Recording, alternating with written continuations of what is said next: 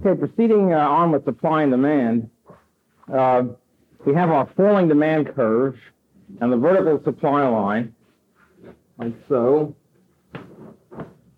and uh, intersecting at the market equilibrium price, with price on the y-axis, quantity on the x-axis. And now we come to uh, a second fig- figure two, where we now see what happens when, uh, how we get to the famous forward sloping supply curve that all of you are probably familiar with.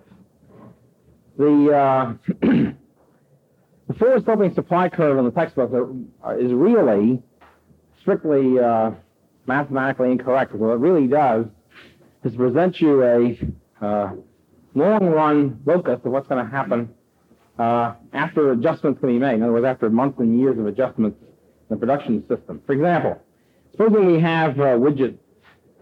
Widgets are a very hypothetical uh, uh, product that some, some reason only economists like to talk about. Uh, non-existent hypothetical, therefore has no properties. All right, and uh, this is a demand curve for widgets and the supply line for widgets. There are two million widgets being produced every year, and this is the equilibrium price. And then something happens. All of a sudden, there's a big increase, let's say, in the demand for widgets. Uh, it could be because uh, the leaders, the social leaders of a, of the country or the world, uh, all of a sudden take to widgets in a big way. And, and Willie Stargell says, I smoke widgets or I wear widgets, whatever it is. And the Queen of England likes it, and so forth and so on. There's a big increase in demand for widgets. So what you have then is an increase the demand curve upward. Uh, the demand curve shifts to uh, the dotted line here, B prime, which means that at any given price, more of the widgets will be purchased than before because everybody wants more widgets now. The value scales have a higher, of most people or all people have a higher ranking for widgets than they have before. So this means that initially, in other words, when a big initial push comes for widget demand, uh, there's only this million widgets around, or million cases, or whatever they're sold in, uh, and the price suddenly goes up because of the old price, uh, as you remember, remember from the market quote mechanism unquote, uh, which the old price cleared the market before. Now we suddenly find a situation where at the old price, the, demand is much greater than supply because now the demand curve is shifted upward and to the right. So all of a sudden, sudden shortage of widgets develops at the old price. And widgets leave the shelves very quickly, and, and, and the sellers and businessmen raise the price.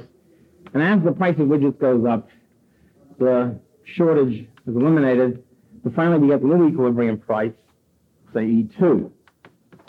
Okay, that's what we, what we mentioned last week, where, excuse me, an increase in demand will give us initial push and will, uh, uh, people will evaluate the widgets more highly and therefore the price will go up. The next step, so that's phase one, so to speak, in the widget price question. The next step is what happens now. Well, in some things, of course, nothing happens now. Think in, in, in, products where there's only where you can't have any increase in supply because because uh, all of the all of the possible supply was produced 100 years ago or so. For example, Rembrandt. It's impossible to increase the supply of Rembrandt unless you're a very very good forger and the forger remains undetected forever. Barring that, supply of Rembrandts will remain forever the same. Remember, the supply curve will be fixed. And the only possible way to go is to go downward if you know, some Rembrandt uh, gets lost or something like that. So in the case of Rembrandts, there'll be an increase in demand for Rembrandt, uh, an increase in the price of Rembrandts, and that'll be it. And the Rembrandts will then be allocated again to their most valued holders, so to speak. Those will be willing to pay more, more for, for them. Uh, so in the case of Rembrandt, there's not, not much more you can do. Uh, and you just say that this is a supply line for Rembrandt, and that's the end of it. But in the case of any product which can be increased in production, such as widgets, then the widget manufacturers uh, start getting very busy. They all of a sudden see an increase in demand for widgets. They say, oh boy, yippee, well, widgets are here again, and so forth. And they start increasing, they start tooling up and increasing the supply of widgets. Now, how long this will take depends on the data of the individual product. uh, the, for example, in the, the late unlamented uh, uh, meat shortage this spring, one of the problems there was it takes a couple of years to, to uh, increase the supply of beef because cows, the production process for cows, takes a couple of years, whereas for chickens, it only takes a few months. So this is a technological production process. so in the case of widgets, whether it's a couple of months or a couple of years, depending on the situation, uh, new manufacturers enter the widget field, old manufacturers expand their production, uh, repair their rusty locks and go into business and so forth. And over the years then, or over the months, we begin to have a shift in the supply lines, the vertical supply line of widgets, rightward. So after a few months, we may have this much, and after some more months, that much, so forth. So let us say that after a couple of years, we now have uh, this, uh, say, SF, final supply, so presumptuous, let's say final supply line. We now have the current situation, the phase after phase two, in other words, after the uh, supply has increased and, in response to the great increase in widget demand, we now have a new equilibrium point, E3, which is the intersection of the new demand curve, D prime, with the final vertical supply line. in other words, after a few years, uh, after widget prices, after widget manufacturers retool, and enter the widget business once more, uh, we have an increase in the supply of widgets in response to the increase in demand. So in this way, demand is able to call forth its own supply, so to speak.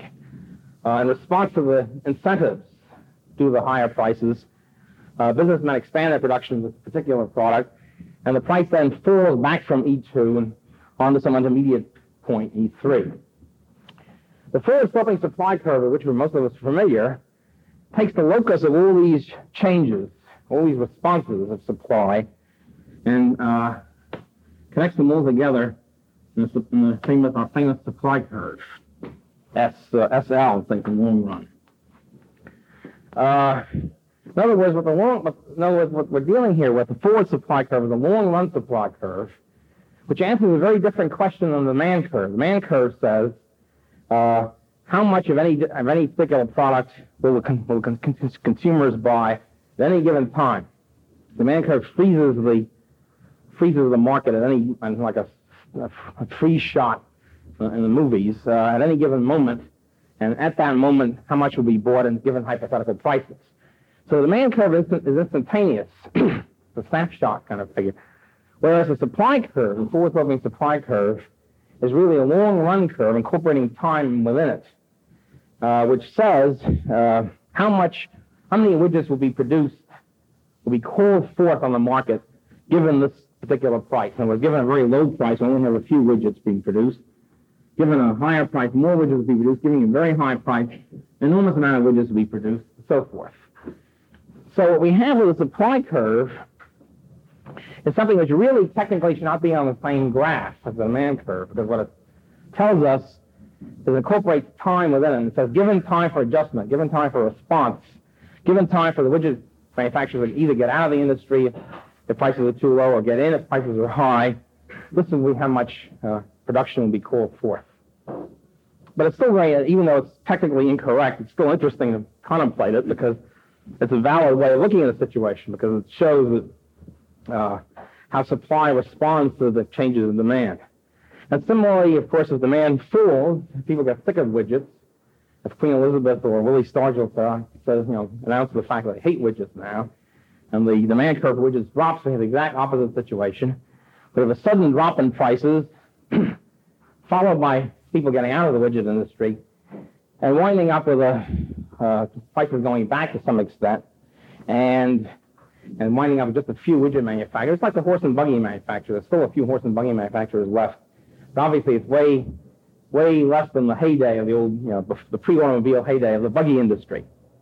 So, uh, so in this way, consumers, by their changes in demand, are able to, redir- to direct and redirect product factors of production, land, labor, capital, investments, uh, energy, and so forth, direct and redirect them into those areas where consumers would like want uh, products, where the demand uh, is most urgent or highest, such as, say, widgets, and out of those areas where the consumers no longer wish to buy stuff, such as whatever, hula hoops. and, uh, and so uh, this way, consumers are able to direct production uh, out of those areas which they're not particularly interested in into those areas where they are interested, where they are, they do want to uh, acquire as much product as they can. uh, in the case of the case of uh, example, uh, beef and pork, which we'll get, get to in a minute again. Uh, beef is notoriously income elastic. In other words, as people get more affluent, as people get more affluent, the demand for beef relatively increases. And as people get more affluent, the demand for pork relatively declines. They might want to still want to have more pork, but the proportion of income they want to spend on pork tends to fall. There's, there's a shift from pork and into beef. Uh, the result of which is, is again, uh, in the long run, resources are shifted. Farmers begin to shift their resources from pigs and into cows in response to this, to this general change. Uh, and this is why we say that, that consumers really direct production. Consumers are really in charge uh, of production rather than the entrepreneurs, who looks as if superficially in the, in the short run are in charge. consumers have to pay for the product. Uh, so, if, if, for example, if, if, if, this vertical supply line represents a, a current codfish catch and the fish are down there on the dock, and uh, they're, they're sold fairly quickly, etc., if the price of demand for codfish goes up, and next year the fishermen will go out and they'll shift more into codfish and out of other fish or out of other things. And so the next season or two seasons later, bring in more codfish, as, as demonstrated by the shift in supply curve, and then we'll have an increase, a permanent increase in the quantity of codfish and a drop back to the somewhere in the middle of the price structure. Uh, well, let's see what we can do Let's see the sort of thing what economists, how economists can, can predict or explain a, given price.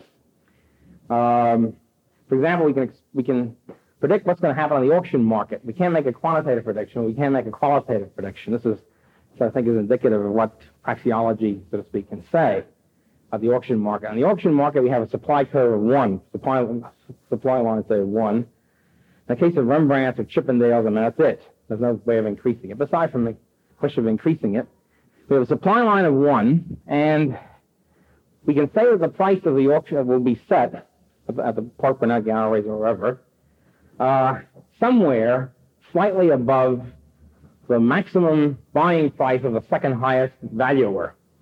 That's what we can say. Uh, so that if if Rockefeller and Vanderbilt are bidding for, for the next Rembrandt, and Rockefeller, we get down to, we start with 100 bidders, as we work our way up, we have we all drop out of the demand curve when we're left from Rockefeller and Vanderbilt. Rockefeller is able to outbid Vanderbilt. In that case, Rockefeller will be bidding, will be paying just a little bit higher than the highest price that Vanderbilt was willing to pay. That's what we can say. And we, it's not, uh, in one sense, it's not very much. On that basis, we can't predict tomorrow's auction market. On the other hand, we can say something. That's what, that's, that's what we can say. We can, we can analyze on the basis, price on the basis of supply line and, and value scales.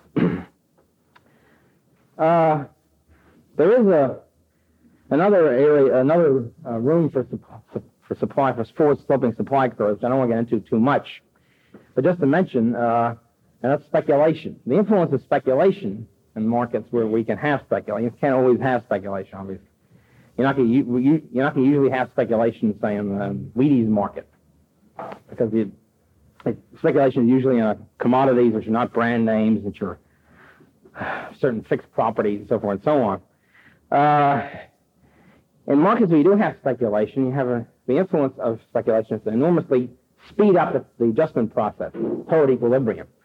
So that instead of having the demand curve, a regular flowing demand curve, and say a vertical supply line, you'll have a, a very flat curve, both demand and supply, because since the speculators usually are pretty astute in knowing what's going what's going to happen, not not perfect, but they can usually fairly well guess where the intersection point is going to be. Then, if the price is, is, is considerably below what they, where they think it's going to be, they're going to buy a lot of it and sell very little of it because they expect the price to go up. And this, in this way, they're going to have very, going to have a big gap between demand and supply, a big shortage, so to speak. And the price will scoot upward very quickly. On the other hand, the price is above the, what they think is going to be equilibrium price. They're going to sell a lot of it, and they're going to buy very little.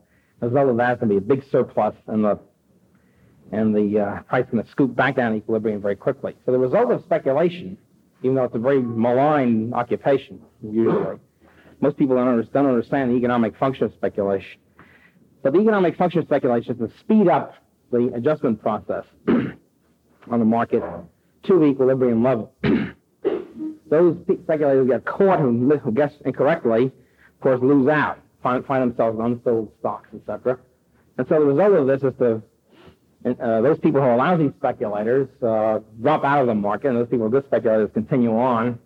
And the tendency then is to have sort of crackerjack speculators doing very well and adjusting the price system. uh, also, speculators do things like buying in a uh, buying uh, when something is in, uh, in relative abundance, when a commodity is in relative abundance now, holding it until it's going to be in short supply later uh, and say in some say the strawberry season or something like that, holding until it's out of season and then selling it uh, at that point.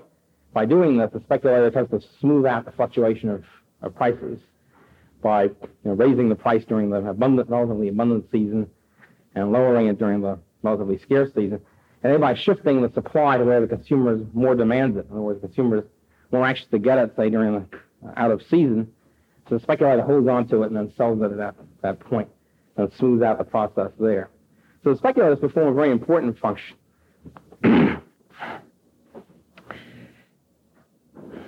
okay. Uh, there are various types.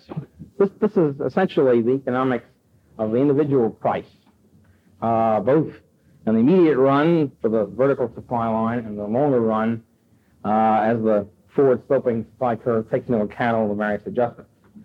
We now get to the question of the relationships between prices, between different products. The first place is a general relationship between all prices, that all goods are competing for the consumer dollar. In that sense, all goods compete with each other, and all goods are substitutes uh, in a way for each other.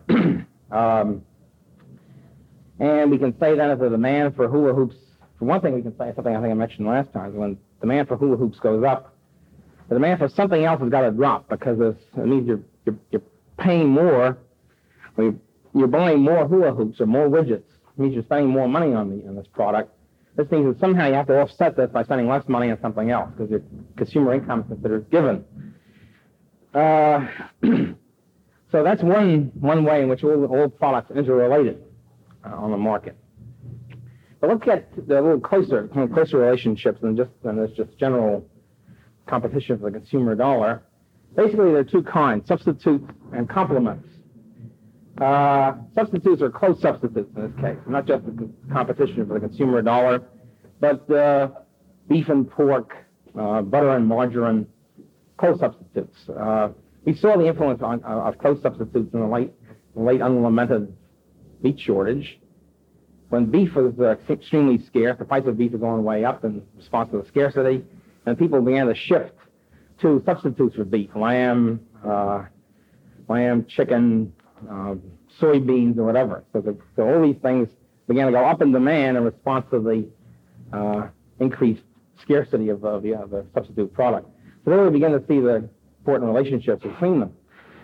Uh, okay, with substitute products, there are two kinds of uh, interrelationships. One is the demand of one changes, and the other is the supply of one changes. If the demand changes relatively to the others, there's no problem. It's very easy to see what happens. For example, the beef lamb uh, case that I mentioned before, beef pork case. If the as people get more affluent, usually the demand for beef goes up and the demand for pork drops. And then what simply happens is that the price of beef tends to go up, the quantity tends to go up as the resources shift into it, and the price of pork tends to fall, and the quantity of resources devoted to pork tends to fall. So it's, it's very simple. As you have a shift on the value scales, uh, from pork to beef. Demand changes respond reflect that, and price changes and quantity changes in the long run reflect that also. So that that's simple. The, more complicated relation- relationships in, in the substitute field are in the case of the change in supply. For example, uh, beef pork. this is figure three. Uh, here we have two two substitute uh, supply and demand curves, say beef and pork. Now we're dealing with, with a forward sloping supply curve because we're figuring it's a long run allowing some time for relationships to change. And here's the, say, beef and pork. Uh, now, let's say we have the our late unlamented meat shortage, and supply curve of beef shifts radically to the left. Why it shifts to the left is another story, which we'll get to soon. And it could be, in the case of, the, of the, our beef shortage this year, is because the government messed everything up. It could also be there are other possible reasons. Uh, a beef, you know, hoof and mouth disease strikes the Middle West, or whatever. So the big shift in the supply curve of uh, beef to the left. In that case, of course, the, the quantity of beef sold drops and the, the price goes up. In response to that, since beef is now scarcer and more expensive, people shift. The demand for pork now goes increases. In other words, the demand curve for pork shifts to the right. So the demand for the demand curve for pork can be a response to either uh, the values for pork shifting uh, in relation to beef, relation to anything else, or in response to the substitute relationship of price. The fact that the beef prices are getting either cheaper or more expensive. If beef, beef prices are getting more expensive, then uh, the demand curve for pork will tend to go up, as we saw happen. And the result of this will be eventually an increase in the pork price and an increase in the quantity of pork. And so we wind up, after all this has happened, with uh, both beef prices and pork prices going up. The eventual result of all this. The difference being that beef, the resources devoted to beef are going down, supply of beef is going down, and the supply of pork is going up because more resources have shifted into the pork area. Uh, of course, the quantity here uh, doesn't have to be the same. Doesn't have to be the same if prices increase. It all depends on the on the flatness or steepness or elasticity, as it's called, of, of these two these four curves. Uh, so, and, and the same thing happened incidentally with lamb and chicken, etc., and, and soybeans. If anybody eats soybeans, uh, in, in the 1973 shortage, the tendency is for all these things, the demand curves to go up in response to the higher price of the, of the other substitute. If, on the other hand, and usually, as usually happens in the market, as things get cheaper, as productivity increases and new hormones are discovered or whatever, in that case, the opposite happens. Supply of beef shifts to the right. The price of beef gets cheaper. As the price of beef gets cheaper, it becomes more competitive than pork. Demand curve for pork shifts to the left. Declines, in other words. The price of pork declines to meet it as a result of the shift of resources out of pork and into beef, or out of lamb and into beef.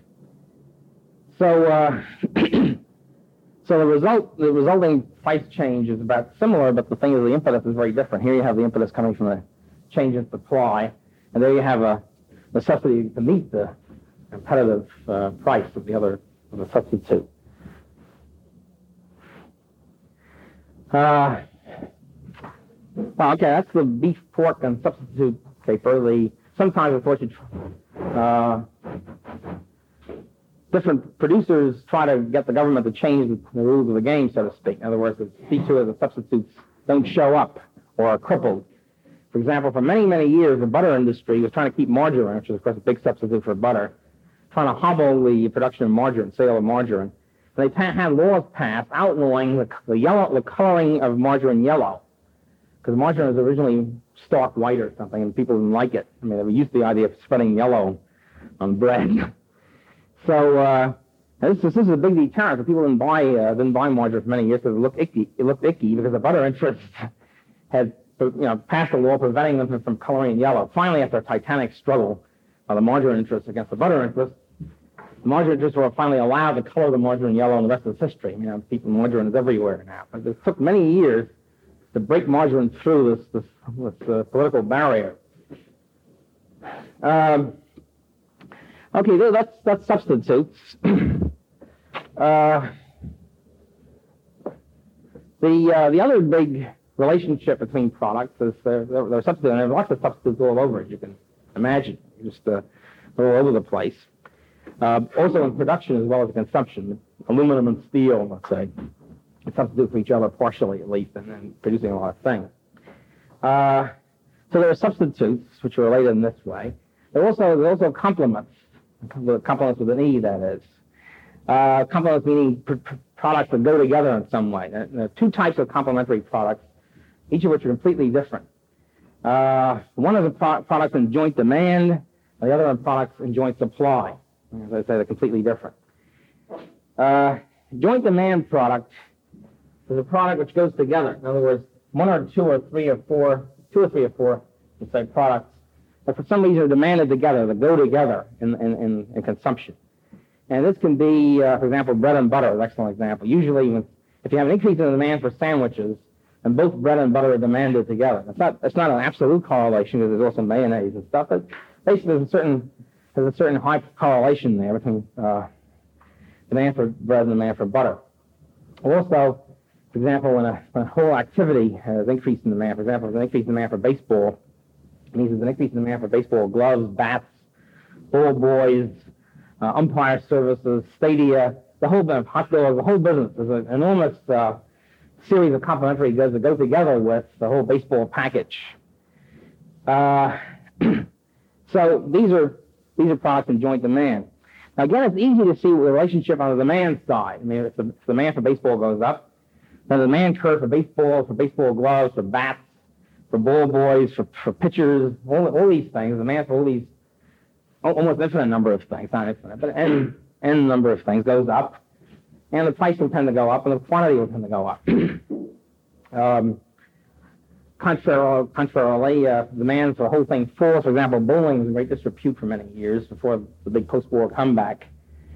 And so the demand for bowling fell, then the demand for pin, pin boys and the demand for bowling equipment and balls and alleys and all the rest of it, and the, this demand fell. And the impact of this fall or, or rise you know, depends on the on the steepness, so to speak, of the, of the different supply curves, which we'll get to later.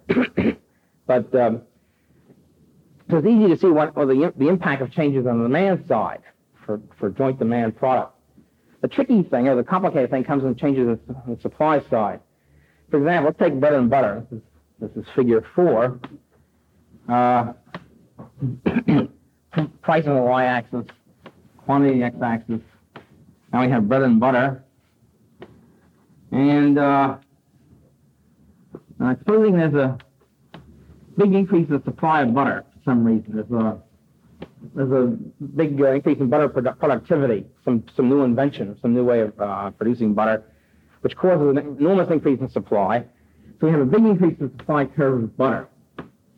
And the price of butter then falls starkly. What then happens on the what's the influence on the price of demand for bread? Well, the influence is all, not only is butter cheaper, but now sandwiches are cheaper. So sandwiches are cheaper. This will induce people to buy more bread because they want to buy more sandwiches. The result is an increase in the demand curve for bread. B prime. So, this means that the demand curve for bread is induced by what by what happens with supply. Changes in the demand curve for bread are induced by what happens when changes in supply of its complement, its joint demand complement. Uh, in this case, butter is much cheaper. This means that there'll be a big increase in demand for bread. This means that bread becomes more expensive as more people eat sandwiches. Supply, the quantity produced and sold of butter increases. The quantity produced and sold with bread increases. More people will wind up eating sandwiches, but the net result of this whole business is the price of butter falls, the price of bread goes up. Because nothing has happening to the supply of bread. There's no, been no increase in bread productivity or technology or anything. Bread is still poking along the same way it had been before. And all that happens now is an increase in demand for bread, so you're going up the given supply curve, you get this kind of a relationship. And again, vice versa. If there's a if there's a big uh, cow shortage for some reason, there's a big uh, dairy dairy cattle is struck by the dread brucellosis disease or something, and half of the dairy cattle wiped out, supply curve of butter shifts to the left. Butter becomes more expensive, and people then cut down on their purchase of sandwiches. As they do that, the demand curve for bread drops the price of bread will fall. That's the, you know, the other side of the coin of the butter bread relationship. So that's the joint demand paper. And uh, I think again it's easy to see once the once it's pointed out what the relationships are uh, between product and joint demand. Uh, and changes in the supply side will then read down. See, the result will be an opposite change. You know, demand for demand for the other uh, complement. And the same thing would happen in, in, in baseball, but there the, the effect is quantitatively so small it becomes a little bit ludicrous, but it's so rare. I mean, for example, if there's a tremendous increase in bat productivity, the bat making, I don't know how they make bats, but presumably there's some machine that does it. There's a big increase in bat productivity, and bats become much cheaper. Supply supply curve for bats shifts to the right. There's a big drop in the supply and the price of bats. This induces more people to play baseball, and the demand curve for all the other things goes up. I mean, the effect is obviously so small. The price of bats doesn't mean much in the whole baseball picture. So the, there'd just be a teeny increase in the demand curve of these other things for uniforms, ball boys, and so forth and so on. But qualitatively, the effect will be there. Since economics is a qualitative discipline, qualitative science, so to speak, we should mention that. uh, okay, that's the joint demand situation. Uh, and joint demand, by the way, also, of course, applies to factors of production. When, when, when widgets are produced or beef is produced or whatever, there are all sorts of factors of production, different types of labor, capital, land, etc are jointly demanded to produce this thing, and that this, so a lot of the joint demand analysis could apply there too. If you increase the demand for steel, you'll increase the demand curves also for steel producers, steel, steel equipment, raw steel, steel factories, the whole business, steel workers, and so on and so on. So all these things are demanded together. Okay, next, next is joint supply. uh, joint supply is very different than joint demand. Joint supply is when two products or more products, two or more products are produced. A joint demand is a situation where they're produced for the same market, you know, the baseball market, the sandwich market, or whatever. Joint supply is two things which are have no completely different markets. It's just that they're technologically wrapped up together. There's no way to get around that. Uh, in other words, joint supply is a purely technological question. Uh, for example, uh, right now in the silver mine, especially in silver mines in the United States, silver and copper are wrapped up together. So when you're mining more silver, you're also mining more copper, and vice versa.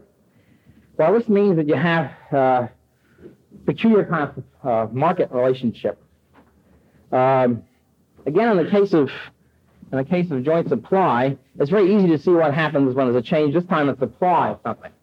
In other words, the people, if the silver dash copper miners go down to Nevada or Colorado and mine more silver and copper, uh, it's easy to see what happens, and the supply curve of silver will, will inc- increase, the price of silver will fall, and, and supply curve of copper will increase, the price of copper will fall, and that'll be it. In other words, it will be a uh, supply curve in both markets will increase. So the again, the, here the, the complicated question comes: So what happens when the demand curve for one of these things goes up? For example, say this is uh, say this is copper and silver.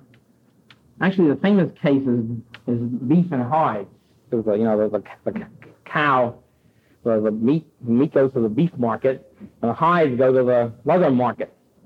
And the two completely different markets. There's no relationship between the leather and the beef market. It just so happens it's the same thing that supplies it. So, uh, let's say you have the man and supply curves again for the two, uh, figure four, two joint supply items, whether it's copper silver or beef and hides. Let's say big, let's, let's take beef and hides because it's more spectacular difference there. Uh, copper and silver, they're both mining material.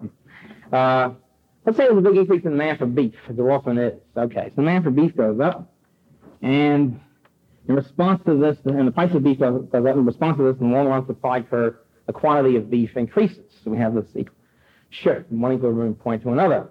Okay, that's fine, but what, ha- what happens here is, in response to producing more cattle and getting more cows on the market and, and, and responding to the increase in beef production, the result of this is that willy-nilly, and, and despite the best efforts of the producers, more hides come on the market, more leather comes on the market.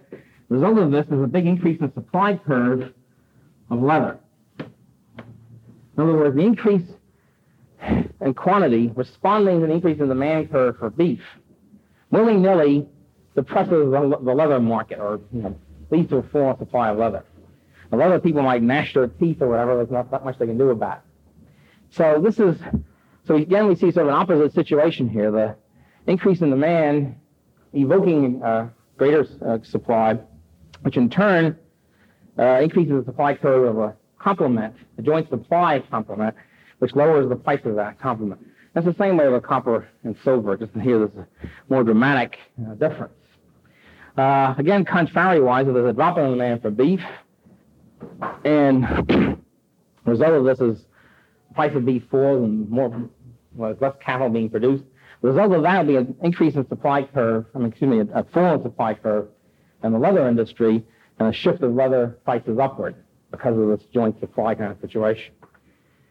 Uh, okay, that's the joint supply business. Um, again, in the case of joint supply, there are attempts, sometimes successful businesses, to create their own demand for the joint supply, for the for the byproducts, of, in quotes. Uh, byproducts are often waste uh, wasted resources which go have no use, which are no use for, but have to be produced as part of the regular production. Uh, a famous case, least famous as far as I'm concerned, uh, is a case of of, of fluoridation of the water supply. Uh, I, uh, economists tend to be, I wouldn't say cynics, but some, some people would say cynics, other people would say realists in analyzing government action. We tend to look for the economic motive involved, and we tend to check if the economic motive is consistent with what happened and also with the lobbying activity. We tend to say, well, you know, it seems to be a pretty good case here. This is true in the case of fluoridation. Uh, setting aside all the arguments, the health arguments both for and against fluoridation. Um, in the case of fluoridation, we had a, uh, a, an unwanted byproduct of aluminum production.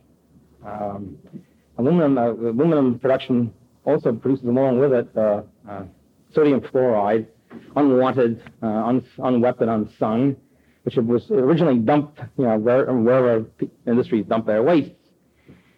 Uh, then the fluoridation movement comes in, and lo and behold, we have a happy, happy byproduct, happy increase in demand for the joint supply of waste product, sodium fluoride, which now gets dumped, which now gets purchased from Alcoa, and gets dumped in everybody's water supply continually. It's a, it's a continuing market. It might not seem so much, but it's, it's, it's a steady thing because people are always drinking water and always dumping the stuff in the water supply.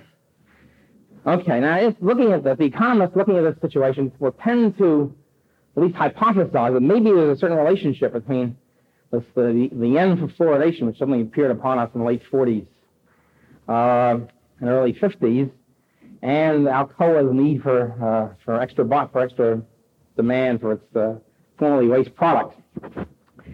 Uh, and also, and I don't want to get into technical because I'm I'm sure people here know more about chemistry than I do, but the there's also a peculiar thing that the that uh, the uh, those areas where where water supply is naturally fluoridated, where the kids have less cavities, these are areas where calcium fluoride is discovered in the water, not sodium fluoride. And the question arises, why isn't calcium fluoride dumped in? Well, first of all, maybe calcium is the thing that stops the cavities, not the fluorine. But at any rate, why isn't calcium fluoride dumped in the water instead of sodium fluoride? And perhaps the answer is because calcium fluoride ain't no byproduct of aluminum production. Getting to the punchline of this, the, the guy who really pushed this whole thing, pushed fluoridation very heavily, was, the, was, I believe, the first Secretary of Health, Education, and Welfare in the Truman administration, Mr. Oscar Ewing, who was known as a great progressive and leader of the Americans for Democratic Action and so forth.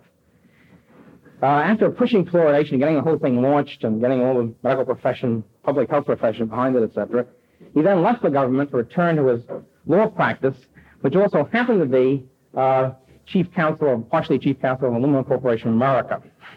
Now, there we have it. There's the wrap, wrap up. now, either this is, depending on your general philosophy and point of view, either this is a pure coincidence, or else we look, you know, we tend to look more with a jaundiced eye on this, uh, on the so-called public welfare operation. okay, that's, um, that's the Alcoa caper. um,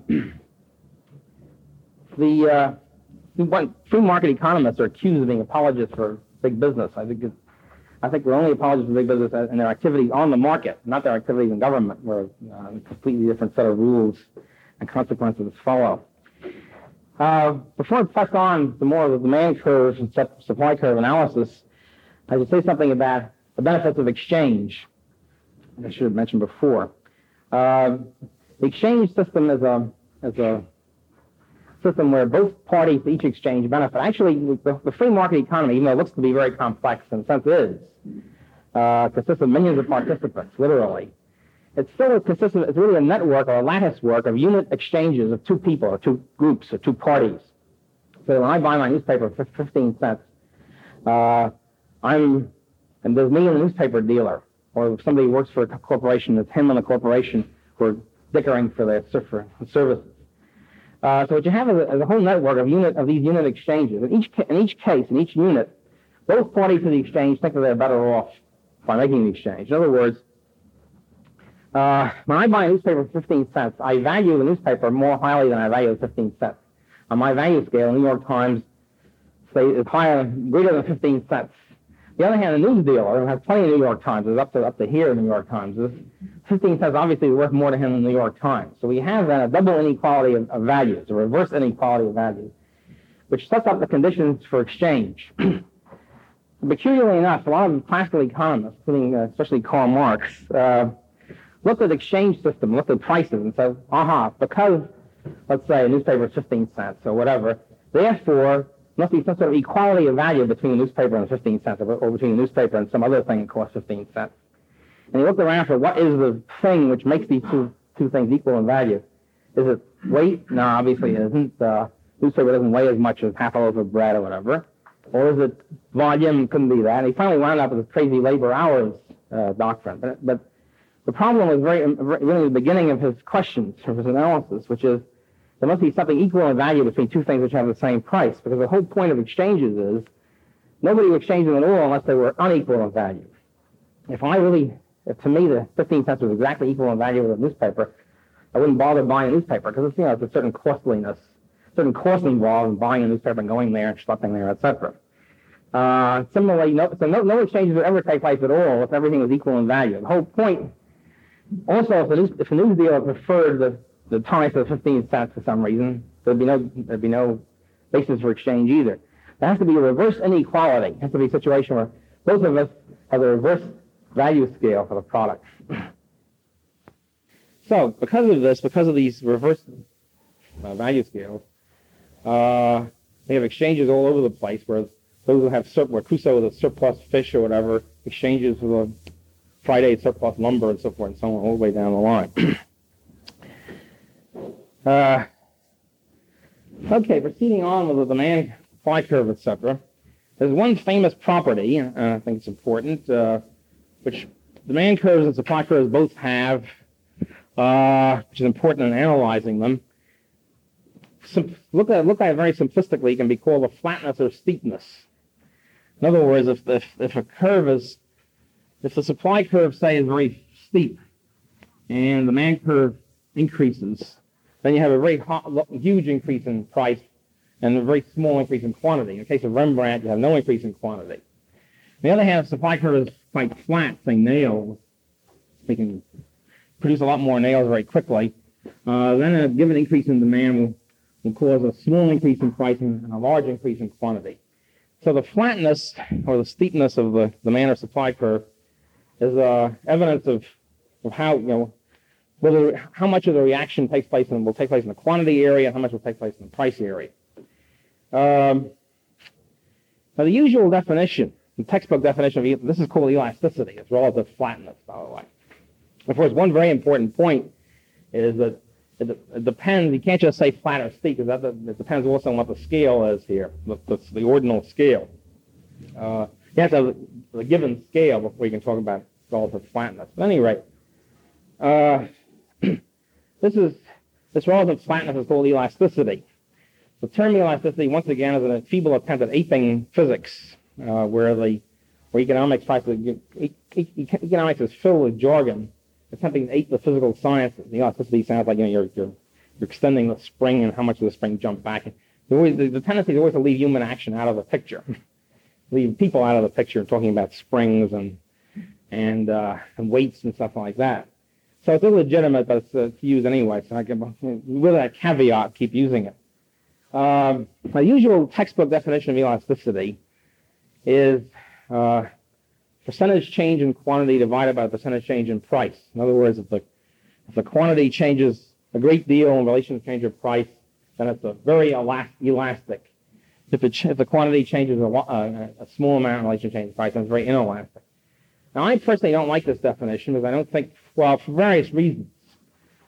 For one thing, uh, which is something we have to repeat again and again in this course or any other economic lectures, is that nobody knows what the elasticity is. When you have, when you begin to have, as you play around with these curves, the curves take on a fascination of their own, take on a life of their own. People actually begin to think that the curves are there, and everybody knows what they are, and they start trying to measure them. You can't measure them because nobody knows what they are. One, nobody knows what they are, and two, they keep changing all the time. So that there's, uh, you can't you can't really measure them. You can try to approximate, try to figure out how elastic is the demand curve for sugar and that sort of stuff. There's a lot of, a lot of time and energy and resources and journal articles have been wasted on that sort of stuff. People come up, here's the demand curve for cotton. It's impossible to figure out what the demand curve for cotton is because the demand curve is an instantaneous demand curve and it keeps changing all the time. The, the, the so-called measurement always assumes that the demand curve stays the same for about 20 years. And then if it stays the same, then you can plot the various production points on the so-called demand curve, and this gives you the demand curve. It's a pure nonsense because the curve keeps changing. the, the whole basis of it's all subjective valuation of people, and these subjective valuations keep changing. So nobody knows what they are. Nobody can measure them, and therefore, using start using percentages and percentage changes gives a spurious precision to the whole thing, which it really doesn't deserve. Misleads the you know the public. But second of all, it, it, another thing uh, this definition of elasticity does, it doesn't focus on, I, I, I maintain as an important problem of elasticity, because it makes the supply curve and the demand curve similar. In other words, it, it, looks at the steepness or flatness of both, whereas the, the, the demand curve elasticity is a much more important question than the supply curve elasticity. and it's a very different question. See, the supply curve, uh, quantity and price are always moving together. In other words, if the quantity, at a low point of supply curve, a forward-sloping supply curve, price is low and quantity is low, and up here, price is high and quantity is high. So the two things are always moving in the same direction. But with a demand curve, it's completely different. The two things are always moving in the opposite direction. When price falls and quantity demanded increases, and vice versa. So here, with a demand curve, you have a very important kind of question, which is that the area under the demand curve keeps changing and in response to these two forces moving in opposite direction. Uh, and this area tends to be very important because that's the total revenue that a business or industry gets. Extremely important to a firm or an industry to figure out whether a price change will cause a drop in revenue or, or an increase in revenue. For example, uh,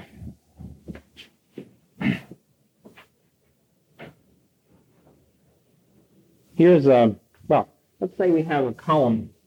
Say this is widgets.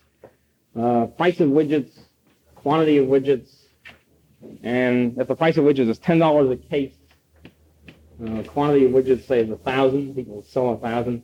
The price drops to $9 a case. Let's say they well, sell more. We don't know how much more. Let's say 1,100. Let's say 1,200.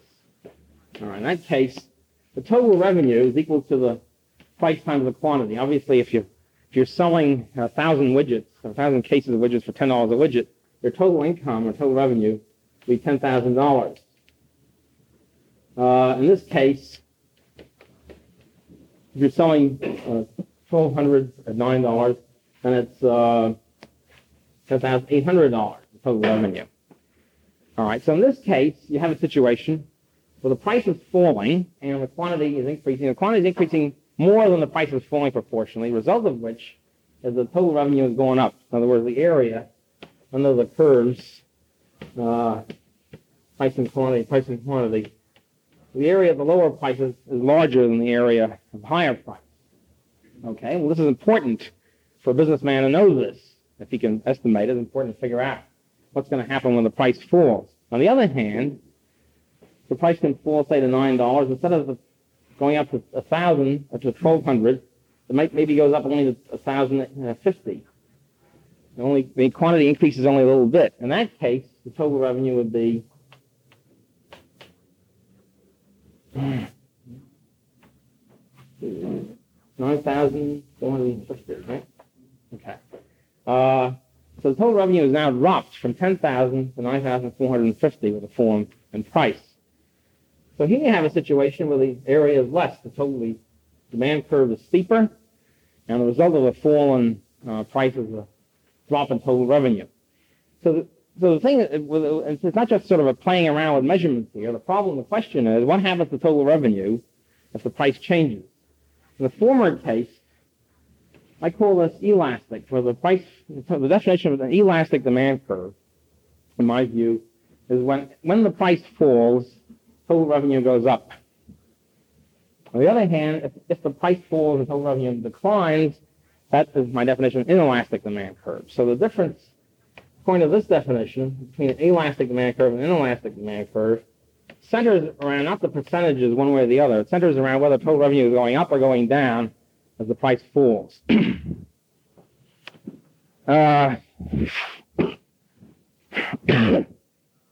the uh, the point is that this is not this is not a, a given thing throughout the whole demand curve. Even if you, if you say, assuming we know what the demand curve is, just because it's elastic or inelastic in one zone doesn't mean it's going to continue to be elastic or inelastic throughout the whole area. Uh, on the other, quite the contrary. It might well happen uh, that if you keep raising the price, you're going to you know wind up probably you're going to wind up with a much lower total revenue curve. Uh, the obverse of this, by the way, the, the, the, the other side of the coin of saying that when, to, when total revenue when total revenue increases as price falls, that means you have an elastic demand curve. The other side of the coin of that is that when total revenue decreases as the price rises, you have an elastic demand curve. So, um, so an elastic demand curve, or elastic area of the demand curve, I should say, is when uh, total revenue increases as the price falls, or uh, total revenue decreases as the price rises. These are, this is the same thing. And inelastic demand curve is when total revenue decreases as the price falls, and total, or total revenue increases as price rises. And even even with the most inelastic demand curve, you're never you're not going to get a situation where you're going to raise the the uh, the price indefinitely and still have an increase in total revenue. Obviously, you're going to eventually wind up in an elastic zone any demand curve. So the even if everybody's a great Wheaties fan, when you, when you when you push the price of Wheaties up to ten dollars a box, you get a falling off of total revenue for Wheaties. Regardless of how inelastic the, the, the demand curve for Wheaties might be, if it is indeed inelastic. Now, this this uh, this question of elasticity, you know, inelasticity, of extremely important for a businessman or industry to figure out what's going to happen when I change, or lower the price or raise the price. What's going to happen to total income, total revenue in this case? Um, now, for example, many disputes uh, we've had in, in, New York City several taxi strikes in the last few years, beginning to blend, it's beginning to be a blur in my memory. But at any rate, uh, in each of these cases, Usually the dispute between the taxi industry and Mayor Lindsay is revolved around elasticity of the demand curve for taxis. Uh, the, the, taxi industry has said we need a higher price and so forth and so on, and therefore we should have a 50% increase or 20% increase or whatever. And the Lindsay administration claimed that the demand curve for taxis was, was elastic. The claim was, no, no, if you increase your price by 50% or 20%, you're going to have a more than proportional dropping off of demand, so your total revenue will decline. That was essentially the Lindsay argument. Uh, and then was fighting back and forth, and then they get the fare increase. Now, so far, the Lindsay administration has been incorrect. In other words, so far we've had a, we've had a, we've been in an elastic, excuse me, inelastic demand zone. Uh, so as the total, as the fare, the price is going up, total revenue is going up. Uh, however, the last time they had a taxi fare increase, which was a huge whopper, remember about 50%, we almost got, it was a beautiful and glorious thing to watch, we almost got to the point of elast- elasticity. As many taxi drivers reported for many months that their, their income went down because their, you know, they were, they were, they were dropped, the, the, the fare went up by 50%, but their, their uh, number of fares went down by 60% or whatever. So in other words, we were almost, we were sort of at the, at the critical point there of, uh, of elasticity. Uh, and uh, the, the, interesting point here is that the government uh, or government regulated industry in this situation doesn't know what in blazes to do about it, will not know what in blazes to do when they reach this glorious elastic point. Now, someday this will come. Someday when they raise the, subway fare to a dollar or ten dollars, whatever it's going to be, they're going to find out when they raise it that, that the total revenue is going down. Uh, because the tendency of most, despite my thing about the Lindsay administration, the tendency of most government agencies is is to assume that the demand curve is vertical. That's really their tendency. So they, if they want a 20% increase in revenue, they figure, all right, we'll raise the fare by 20%. And they tend not to think about the falling off in quantity.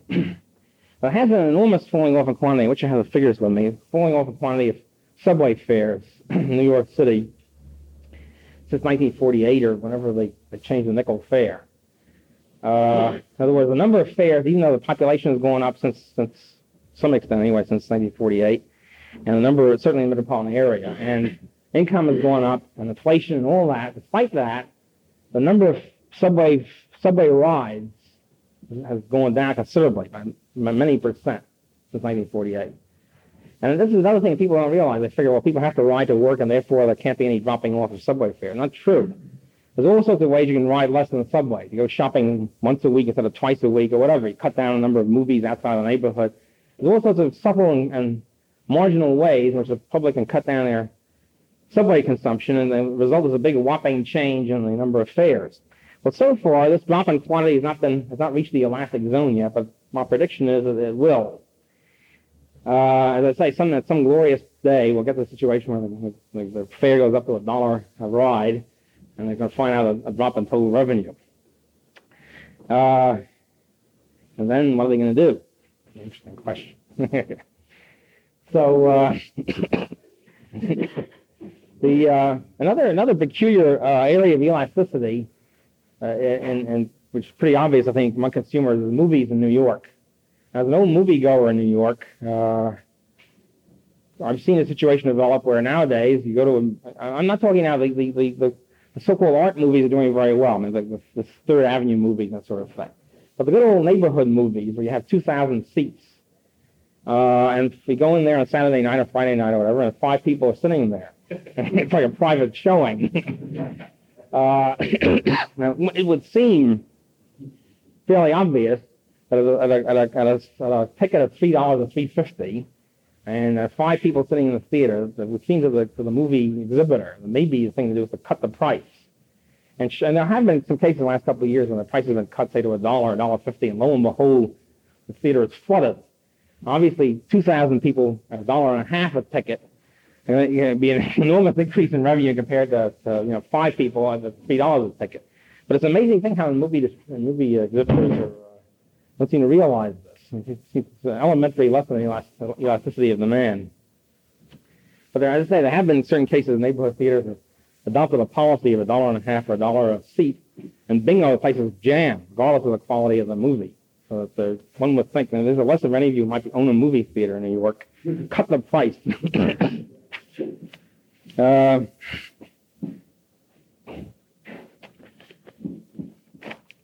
Okay, we can begin to use this uh, supply and demand analyses, etc., to start looking at, at some case studies of, of kinds of prices, individual kinds of prices.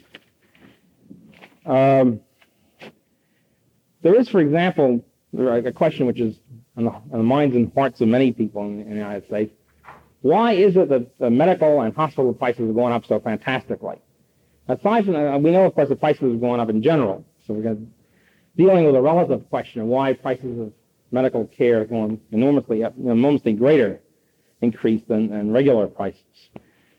Uh, and the, again, the answer to this, I'm not going to go, I'm not an expert in the area, but the answer to this, this area can be found by analyzing both the demand side and the supply side. Answer being, there have been various ways in which the demand curve has artificially increased for medical care, thereby, of course, jacking the price up. And there have been ways by which the, med- the supply of medical services have artificially sh- remained or shifted to the left compared to what they could be or would be, thereby raising the price of medical care that way. So we have an artificial increase in demand, an artificial restriction in supply, the result is an artificial huge increase in price of medical care. um, well, for example, uh, it, it has been discovered that the big increase in the, the big, when, when medical care really took off, the stratosphere, uh, was, I think, the turn of 66, 67, when they have this big acceleration in, in rate of increase, of prices. And before that, before 66, 67, was going up, medical, medical prices were going up considerably faster than the general cost of living, but not, not that stratospherically. Incidentally, it almost boggles the mind to know that 20 years ago when I first took out Blue Cross, uh, the, the average hospital rate in New York City was $10 a day. It's now something like 200 somewhere in that area. Okay, so um, the, uh, the six, in 66, 67, there was an enormous shift, uh, a breakthrough in the rate of, of increase. There was, um, for example, uh, from June 66 to June 67, uh, well, the cost of living was going up by 2.5% approximately that year. Medical care is going up by 10% as compared to 4.5% the previous year. So a doubling of rate of increase. And hospital prices are going up by 25% in that year. So that seems to be uh, uh, the critical point of critical mass, so to speak. What happened? Did anything happen at 66? Yes, indeed, something happened at 66, namely the enormous infusion of Medicare and Medicaid into the medical health picture. Uh, so what basically has happened since, first of all, since World War II, we have the uh, Blue Cross and Blue Shield, etc. And since 66, 67, we have an enormous increase in Medicare Medicaid. The result of which was before World War II, almost nobody had medical insurance, maybe 10% or 5% of the population. Now almost everybody's got it. So now they don't let you into the hospital until they see your card, medical insurance card. Well, the result of this situation is that since everybody, everybody's medical payment is being recouped, either it's not 100%, something close to it, by the insurer, either Blue Cross Blue Shield or the government. And of course, the result of this has been an increase in the demand curve almost to the stratosphere. So the government then under, underwrites everybody's demand curve for medicine. And since the government underwrites everybody's demand curve for medicine, the result of this, as we should know by this time, is an enormous increase in the price. If, in other words, before, before 1945, people could only afford $100 for an appendix operation, this is what they paid. If now they can afford anything that the government will recoup $1,000 or something, then why not? Because the taxpayer picks up the tab, and so the doctor then charges a $1,000 instead of a 100 So this is, with this, a fantastic increase in demand curve, with, with, with, with you have almost an un, unlimited un, underwriting of the consumer demand. Uh, this means the doctor can charge almost unlimited amounts, and the hospital even more so. The hospital is much closer to the to uh, the so-called monopoly situation. Uh, a lot of cases where the, the, the medic insurance or Medicaid or Medicare underwrite hospital costs, but not non-hospital costs. So then the effective is to shove the person in the hospital as quickly as possible and then get the insurance right. You have a, a shift of medical care toward the hospital because the hospital is, an authentic certified thing there, and, and the government will, will, and insurance will pay it. Uh, and, and, and the peculiar thing is now, after, after so many years of this, all of a sudden the, the medical authorities and the medical profession, medical political profession, have suddenly gotten wise to this. They're saying, hey, maybe there's been a relationship between the Medicare and the prices going up so, so far. You know, Biden, uh, uh, they finally woken up to this. Instead of finding out from economists what's going to happen, they, they have to learn through hard experience. This is the result of this situation. Uh, the result being, of course, the, the patient public is not really that much better off in medical Medicare because they have to they they have to pay this enormous amount anyway, and they make it up through taxes.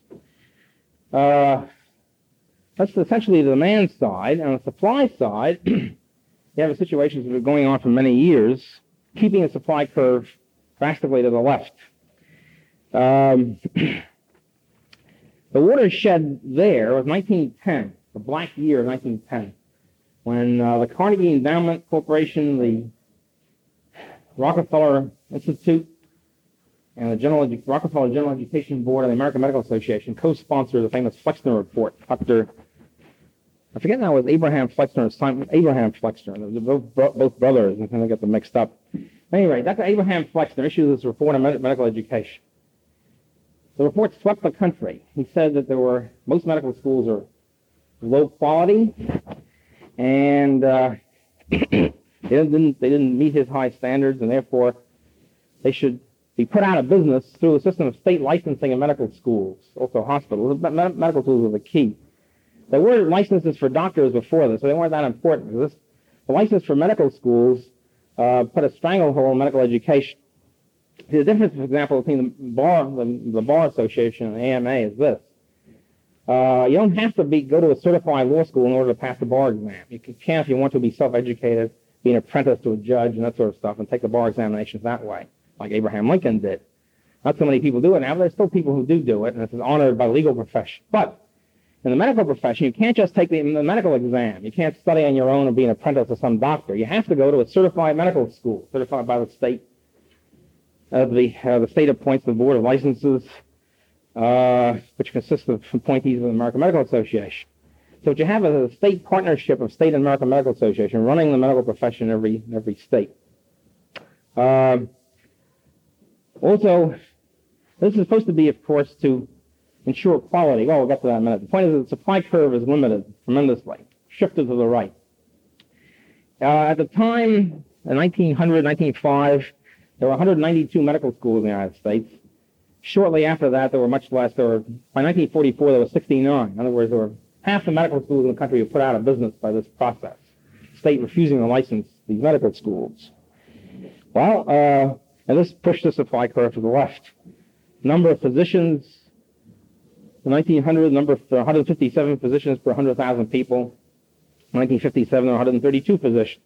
The, physician shortage comes about, obviously, through the this limitation by state licensing procedure. Well, all right, you say, well, this is a good thing because it's true we have to pay a higher price, but the, the quality is higher because we have these state boards and state diplomates and everything. Well, all right. In the first place, the analogy there, the famous analogy is that if the government passed a law saying from now on, since the consumers deserve Cadillac automobiles, no less than Cadillacs, we hereby pass a law outlawing all cars that are inferior to, to Cadillacs in their construction, horsepower, whatever. And that would mean, of course, that anybody who had could afford a, anybody could afford a Cadillac would get to enjoy Cadillac riding. On the other hand, the rest of us would have to walk. In other words, we wouldn't be able to buy cars at all. So the um, the, the quality thing is a monopoly gimmick. In other words, it's a, it's a long-standing monopoly gimmick since the 17th century, where the where production is outlawed on the basis of well, this is a low quality, and consumers aren't don't deserve low quality stuff. Uh, I mean, it's like saying I mean, we should outlaw plastic because really the you know the non-plastic stuff, the wood, is much higher quality. A sense, it is. On the other hand, we might prefer a lower quality, a lower price. Why must I go to a Park Avenue doctor in order to cure my hangnail? Why can't I go to the local local herb, herb specialist or something for, for, for, for a dollar instead of having to spend 55 dollars for my Park Avenue physician. So the, the consumer should not be deprived, it seems to me, of a, of a so-called low-quality service uh, if he wants a cheaper product. Uh, the um, interestingly enough, who was Dr. Abraham Flexner? Dr. Abraham Flexner himself, who ran, who decided on all these medical school business. He, he was not a doctor himself. He was not a physician. He was not even a scientist. He was not a medical educator. He owned a prep school down in Maryland. He was a bachelor of arts. What gave him? What gives him? What gave him this great power to decide, etc. Well, we'll get to that in a minute. That's a, that's a teaser. okay. Uh, as a result of this, also we have situations, for example, where you can be a, a licensed qualified physician in New York and go to medical school in New York. If you're trying to shift to New Jersey, you can't do it because you have to go through the same process in New Jersey. You can't just automatically shift. Again, it's a monopoly situation. The shift in supply curves to the left, trying to keep out competition. um, there are other processes involved here. One of the one of the processes that, as we'll see later on, with price control, and rent controls, etc. The uh, if you give the producers power over the, the market, over the supply, uh, this means that you have all sorts of much much more room for discrimination than you had before. Because in other words, if you give the building superintendent the power to allocate uh, apartments rather than the price system, it means that the superintendent is going to allocate them according to the race or religion he prefers. The same thing happened in medical school. You have you create this artificial shortage of space, spaces in medical school. The result is you had a much much greater increase of discrimination against, for example, Negro, uh, Jewish, and female applicants, so that the number the number of female doctors dropped considerably. Uh, were much fewer female physicians. I mean, absolute number, not just per thousand people. Much fewer women physicians in 1940 than there were in 1910. So you had this, this crackdown then on the so-called minority groups as a result of this, of giving the power over the supply of the service to the occupation of the profession itself. Uh, in other words, give them the power to ration spaces. then you have situations where people who were, couldn't get into medical school, which was pretty absurd because a lot of, in other words, people who were intelligent, got good grades, could get into law school, but could not get into medical school. Again, the reason was that there was a tremendous shortage, an artificially created shortage of supply, and people used to go to Switzerland and try to get an MD there and try desperately to come back here, and so forth and so on. All this is a result of this artificial restriction.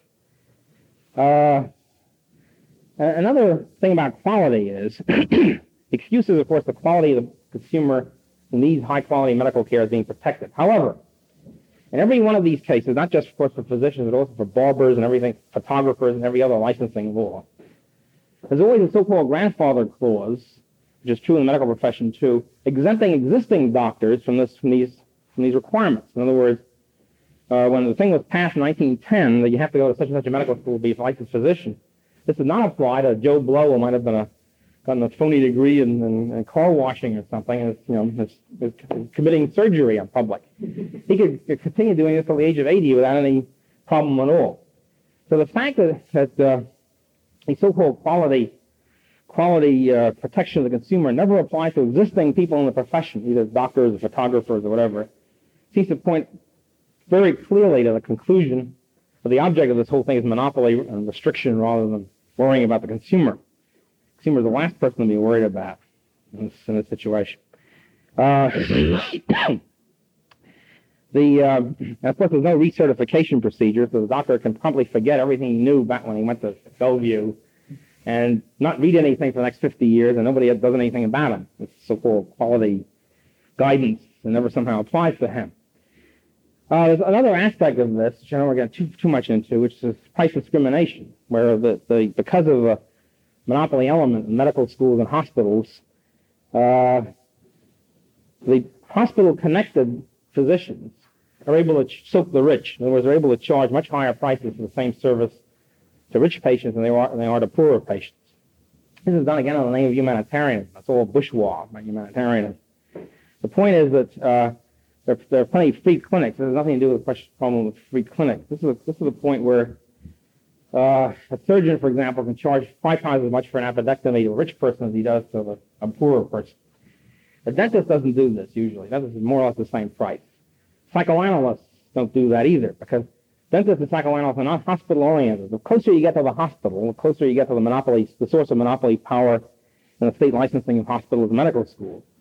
And so there's been studies of this showing that, that those physicians, those medical practices which are not hospital oriented, do not price discriminate, do not soak the rich, whereas uh, those that are, hospital oriented do, particularly surgeons and anesthesiologists. And if we note, it's not an accident that the surgeons are in total control of the AMA, for example. There's not one, I don't think there's not, there's not one officer of the American Medical Association who's not a surgeon. It's not an accident because the surgeons are closest to the source of monopoly power. They're, they're, they're only hospital oriented. Uh, by price discrimination, I mean this, that the, usually people cannot price discriminate. For example, uh, if, if Rockefeller, President Rockefeller loves Wheaties, and I'm a Wheaties salesman. You know, I see Rockefeller walking in, and I charge him $5,000 for a box. Why not? He can afford it. So the point is that he can then he can hire somebody else. He can hire a stooge to come in and buy for the usual 35 cents or whatever, and he, or, or he can buy it, you know, in a black market, a black Wheaties market on the street. So competition will usually eliminate the, the possibility of soaking the rich on the market. But in the medical profession, especially the hospitally oriented medical profession, there are various ways, such as this, such as state licensing of hospitals, to prevent this. In particular, um, all sorts of ways of so uh, one one area, for example, econ- economists will always say to watch out. Whenever a, whenever a profession has a special code of ethics, I mean, usually there's, there's just one code of ethics for people, golden rule or whatever. Whenever you have a profession that has special ethics, like photographer's ethics, watch out because monopoly is at work. Fleecing of the public is at work. The so-called medical ethics are part of. The so-called me- medical ethics, for example, but somehow unesthetic or immoral to advertise. What this means is unesthetic or immoral to compete with, with your fellow doctors, take business away from them, cut prices, and so forth. Uh, it's not immoral to advertise Blue Cross. Blue Cross can advertise full-page ads in the Times all over the place, and the medical profession loves it. Why? Because this increases the demand curve for all doctors. Whereas, if one physician or group of physicians advertises, this will cut into the demand of others, and this is nasty and competitive. You don't want you don't want competition that will cut prices and benefit the consumers. Uh,